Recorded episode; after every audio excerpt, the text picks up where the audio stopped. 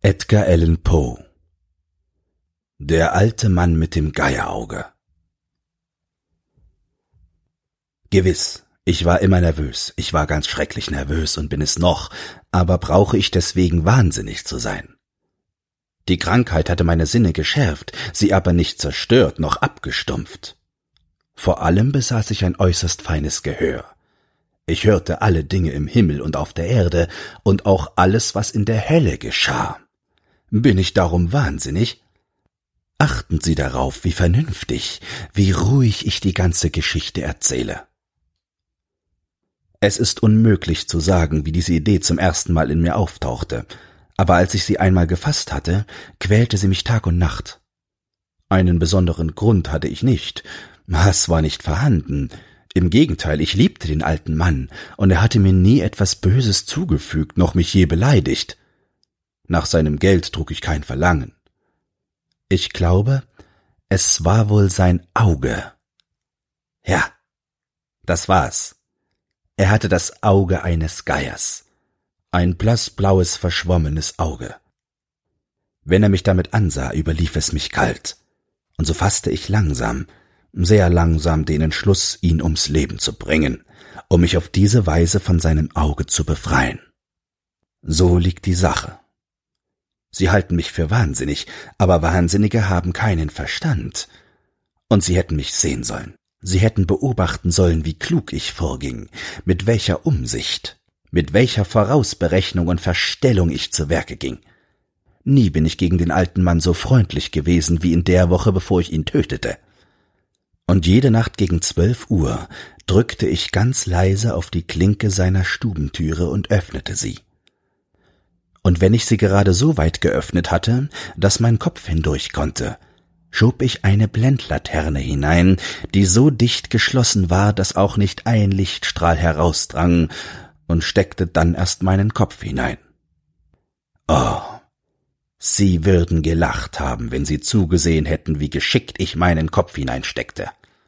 Ich bewegte ihn nur ganz, ganz langsam, um den alten Mann nicht im Schlaf zu stören, und es dauerte eine Stunde, bis ich ihn so weit hatte, dass ich den Alten auf seinem Bette konnte liegen sehen. Würde ein Wahnsinniger so klug gehandelt haben? Und dann, wenn mein Kopf ganz im Zimmer war, öffnete ich vorsichtig die Laterne. Oh, ganz vorsichtig, damit die Scharniere nicht knackten.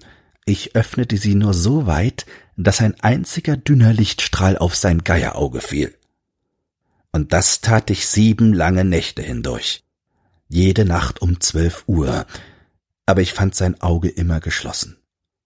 Und so war es mir unmöglich, meinen Entschluss auszuführen, denn es war ja nicht der alte Mann, der mich quälte, sondern sein böses Auge. Und jeden Morgen, wenn es hell wurde, ging ich kühn in sein Zimmer und sprach freimütig mit ihm. In herzlichem Ton nannte ich ihn bei seinem Namen und fragte ihn, wie er die Nacht verbracht hätte. Sie begreifen wohl, dass er ein wirklich gründlich kluger alter Mann hätte sein müssen, um zu vermuten, dass ich ihn jede Nacht um genau zwölf Uhr im Schlaf beobachte. In der achten Nacht war ich noch vorsichtiger als sonst beim Öffnen der Tür. Der Minutenzeiger einer Uhr bewegte sich schneller, als es meine Hand tat. Nie zuvor war ich so meiner Fähigkeiten, meiner Klugheit bewusst gewesen, als in dieser Nacht. Ich konnte mich kaum enthalten, meinem Triumphgefühl Ausdruck zu geben.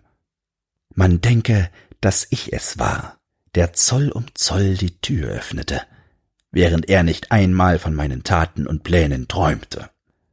Ich kicherte unwillkürlich bei diesem Gedanken, und vielleicht hat er das gehört, denn er bewegte sich plötzlich erschrocken in seinem Bett. Nun glauben Sie, ich hätte mich zurückgezogen. Oh nein! In seinem Zimmer herrschte eine pechschwarze, dicke Dunkelheit, denn die Fensterladen waren aus Furcht vor Einbrechern fest geschlossen, und so wusste ich, dass er das Öffnen der Tür nicht sehen konnte. Ich schob sie also unentwegt weiter auf. Ich hatte meinen Kopf schon hineingesteckt und war dabei, die Laterne zu öffnen, als mein Daumen von dem Zinnverschluss abglitt. Sofort sprang der alte Mann im Bett auf und schrie, »Wer ist da?« Ich verhielt mich ganz still und sagte nichts. Eine ganze Stunde hindurch bewegte ich keine Muskel, und in all der Zeit hörte ich nicht, wie er sich wieder hinlegte. Er saß noch immer aufrecht im Bett und lauschte, gerade so, wie ich Nacht für Nacht gesessen habe, wenn ich auf die toten Würmer in der Täfelung lauschen musste. Endlich hörte ich ein leises Stöhnen, und ich wusste, dass es das Stöhnen der Todesangst war. Es war kein Stöhnen aus Schmerz oder Kummer, oh nein, es war ein dumpfer, halb erstickter Laut, der aus der Tiefe der Seele kommt, wenn sie vor Grauen fast vergeht. Ich kannte den Laut gut. Manch eine Nacht, gerade um zwölf Uhr, wenn alle Welt schlief, war er auch aus meinem Herzen aufgestiegen, und sein Echo hatte das Entsetzen, das mich zerriss, aufs Höchste getrieben. Ich sage, ich kannte ihn wohl. Ich wusste, was der alte Mann fühlte und bemitleidete ihn, obgleich ich innerlich kicherte. Ich wusste, dass er seit dem ersten leisen Geräusch, als er sich im Bett aufgerichtet hatte, die ganze Zeit über wach gewesen und dass die Furcht seitdem in ihm immerzu gewachsen war. Er hatte vergebens versucht, sie als grundlos abzuschütteln. Er hatte sich gesagt, es war nichts als der Wind im Kamin, es war nur eine Maus, die über den Fußboden lief. Oder es war ein Heimchen, das einmal zirpte.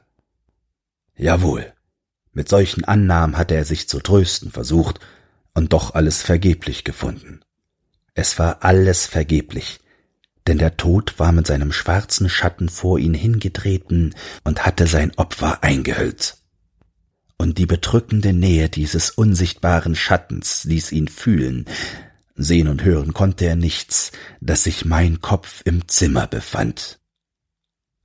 Als ich eine lange Zeit sehr geduldig gewartet hatte, ohne dass es sich niederlegte, beschloss ich, den Schlitz der Laterne ein ganz klein wenig zu öffnen.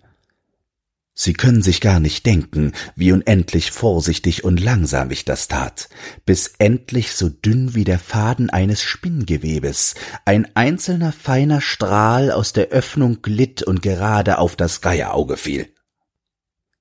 Es stand offen, weit, weit offen, und ich wurde wütend, als ich darauf starrte.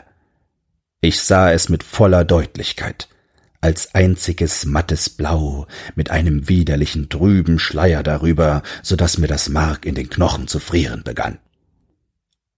Sonst aber konnte ich weder von dem Gesicht noch von dem Körper des alten Mannes etwas erblicken, denn ich hatte wie durch Instinkt den Strahl genau auf den verdammten Fleck gerichtet. Übrigens habe ich Ihnen nicht gesagt, dass das, was Sie für Wahnsinn halten, nur eine Überschärfe meiner Sinne ist.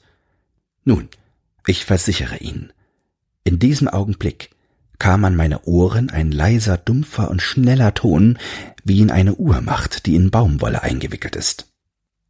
Auch diesen Ton kannte ich sehr gut. Es war der Herzschlag des alten Mannes. Er verstärkte meine Wut, wie das Schlagen einer Trommel den Soldaten zur Tapferkeit entflammt. Aber auch jetzt noch bezwang ich mich und blieb still. Ich atmete kaum und hielt die Laterne bewegungslos. Ich versuchte, so genau es ging, den Strahl immerzu auf das Auge zu richten.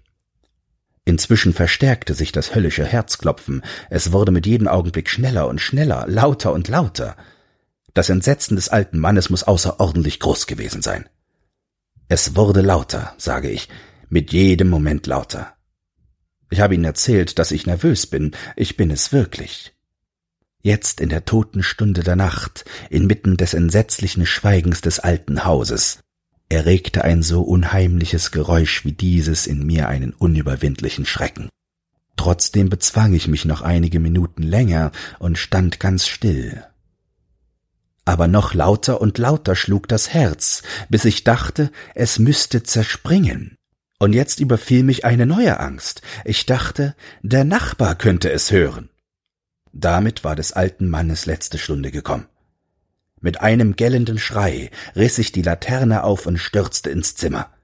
Auch er schrie, aber nur einmal. In einem Augenblick riss ich ihn auf den Boden und presste das schwere Bett über ihn. Dann lachte ich froh, weil ich endlich die Tat begangen hatte. Aber noch viele Minuten lang schlug das Herz in einem dumpfen Ton. Doch das störte mich nicht, denn man konnte das nicht mehr durch die Mauer hören. Schließlich hörte es auf, und der alte Mann war tot. Ich entfernte das Bett und besah mir die Leiche. Ja, er war mausetot. Ich legte meine Hand auf sein Herz und hielt sie da viele Minuten lang. Das Herz schlug nicht mehr. Er war mausetot, und sein Geierauge würde mich nicht mehr quälen. Wenn Sie mich nun noch immer für wahnsinnig halten, so werden Sie Ihre Ansicht ändern, sobald Sie hören, mit welcher Vorsicht ich daran ging, den Körper zu verbergen. Die Nacht ging zu Ende, und ich arbeitete schnell, aber schweigend. Zunächst trennte ich alle Glieder vom Körper. Ich schnitt den Kopf, die Arme und die Beine ab. Ich hob drei Bretter vom Fußbodenbelag auf und legte alles zwischen die Balken. Dann fügte ich die Bretter so geschickt und schlau wieder in die alte Lage, dass kein menschliches Auge, nicht einmal sein Geierauge, irgendetwas Verdächtiges bemerken konnte. Ich brauchte nichts auszuwaschen, keinen einzigen Fleck oder Blutstropfen. Dafür war ich viel zu klug. Ich hatte alles in einer Wanne aufgefangen. Wie ich meine Arbeit beendet hatte, war es vier Uhr und noch ganz dunkel. Gerade schlug die Uhr, da hörte ich ein Klopfen an der Stubentür. Leichten Herzens ging ich hinab, um zu öffnen, denn was hatte ich jetzt noch zu fürchten? Drei Männer traten herein, die sich mit größter Höflichkeit als Kriminalbeamte vorstellten. Ein Nachbar hatte während der Nacht einen Schrei gehört und war, da er eine Untat vermutete, nach dem Polizeiamt gegangen. Die Beamten waren nun gekommen, um eine Hausdurchsuchung vorzunehmen. Ich lächelte. Was hatte ich zu befürchten? Ich begrüßte die Herren und sagte, ich hätte selbst im Traum aufgeschrien. Der alte Mann, so erwähnte ich, sei aufs Land gereist. Ich begleitete meine Besucher durch das ganze Haus und bat sie, alles genau zu durchsuchen. Schließlich führte ich sie in das Zimmer des alten Mannes und zeigte ihnen seine Besitztümer, die alle sicher und unberührt waren. Im Hochgefühl meiner Sicherheit brachte ich Stühle in die Kammer und bat sie, sich hier von ihren Mühen auszuruhen, wobei ich mich im wilden Übermut meines Triumphes gerade auf den Fleck setzte, unter dem die Leiche meines Opfers lag. Die Beamten waren beruhigt. Mein Benehmen hatte sie von meiner Unschuld überzeugt. Mir war aber auch seltsam leicht zumute. Sie saßen und plauderten von gleichgültigen Dingen, während ich ihnen fröhliche Antworten gab. Aber nicht lange danach fühlte ich, wie ich bleich wurde, und ich hätte gern gehabt, wenn sie gegangen wären. Mein Kopf schmerzte, und in meinem Ohr meinte ich ein Pochen zu vernehmen, während sie ruhig dasaßen und weiter plauderten. Das Pochen in meinem Ohr wurde deutlicher, es ließ nicht nach, sondern wurde immer lauter. Um das Gefühl loszuwerden, begann ich immer mehr zu reden, doch es blieb und trat immer bestimmter auf, bis ich schließlich merkte, dass das Geräusch gar nicht in meinen Ohren entstand. Zweifellos wurde ich jetzt sehr bleich, obgleich ich noch schneller und mit erhobener Stimme sprach. Doch der Klang wuchs, ich konnte nichts dagegen tun. Es war ein leises, dumpfes, schnelles Geräusch, gerade wie von einer Uhr, die in Baumwolle eingewickelt ist. Ich keuchte nach Atem, aber die Beamten hörten es nicht. Ich sprach schneller, heftiger, doch das Geräusch verstärkte sich unaufhörlich. Ich erhob mich und stritt mit ihnen wegen einer Kleinigkeit unter lauten Bemerkungen und heftigen Gestikulationen, aber das Geräusch nahm unaufhörlich zu. Warum gingen sie denn nicht? Mit schweren Tritten schritt ich im Zimmer auf und ab, als hätten mich die Bemerkungen der Männer wütend gemacht. Doch das Geräusch nahm unaufhörlich zu. Oh Gott! Was sollte ich tun? Ich schäumte, ich raste, ich fluchte. Ich erhob den Stuhl, auf dem ich gesessen hatte, und schob ihn scharrend über die Dielen, aber das Geräusch übertönte alles und nahm unaufhörlich zu. Es wurde lauter, lauter, immer lauter. Und immer noch saßen die Männer in fröhlichem Geplauder und lächelten. War es denn möglich, dass sie es nicht hörten? Allmächtiger Gott! Nein, nein, sie hörten es, sie vermuteten alles, sie wussten es sogar und machten sich über meine Angst lustig. Das habe ich damals gedacht, und ich denke es heute noch. Aber alles war besser als diese endlose Qual. Alles war erträglicher als diese Ungewissheit. Ich konnte dieses heuchlerische Lächeln nicht länger mehr ansehen. Ich fühlte, ich musste schreien oder sterben. Und da, jetzt kam es wieder, dieses Pochen. Lauter, lauter, lauter, immer lauter. »Ihr Schurken«, schrie ich, »verstellt euch nicht länger. Ich gestehe die Tat. Reißt die Dehlen auf. Hier, hier, hier schlägt dieses entsetzliche Herz.« Wenn dir dieses Hörbuch gefallen hat, dann teile es oder lass eine Podcast-Bewertung da.